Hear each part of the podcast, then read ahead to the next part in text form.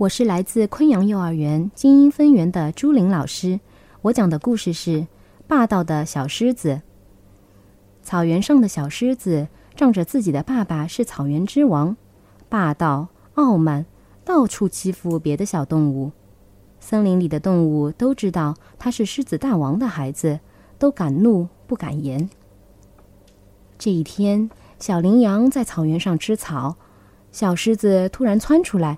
双手叉腰，傲慢地对小羚羊说：“这草原是我家的，你不许吃。”小羚羊说：“这草原是大家的，怎么会是你的？”小狮子生气地吼道：“哼！我爸爸是草原上的国王，草原上的一切都是我家的。”小羚羊只好默默地离开。小象看到树上的果子熟透了，掉在地上。走过去吃了起来。正当吃着香甜时，小狮子又跑来说：“谁让你吃这树上的果子的？不许吃！这果子是我家的。”小象委屈地说：“这怎么是你家的呢？这是大家的。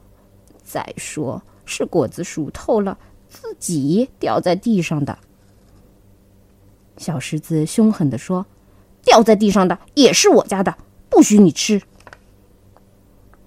小象生气地走掉了。一群美丽的蝴蝶在花丛中勤劳的工作，小狮子又来捣乱，不断的追赶着蝴蝶，使它们无法停落下来采集花粉。一边追赶，一边嘴里还说道：“我的，我的，都是我的！你们没我的命令，谁都不许碰。”可怜的蝴蝶们就这样被霸道的小狮子赶跑了。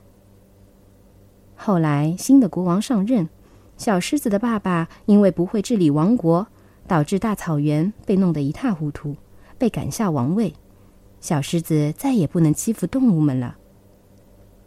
新的草原之王非常善良勤劳，整个大草原都被他管理的非常好。动物们也都因为不用再受小狮子的欺负而感到高兴。这天，小狮子孤零零一个人来到草原上，吃着树上的果子。突然看到小象、小羚羊和其他以前被自己欺负过的小动物们向自己走过来。小狮子想起以前欺负他们的场景，心想：他们一定是来报仇的。刚要转身走，就听小象叫住小狮子说：“我们一起吃吧。”小狮子瞪大双眼说：“我，我可以吃吗？”其他小动物们一起说道：“当然啦，草原是大家的。”小狮子不好意思的低下了头。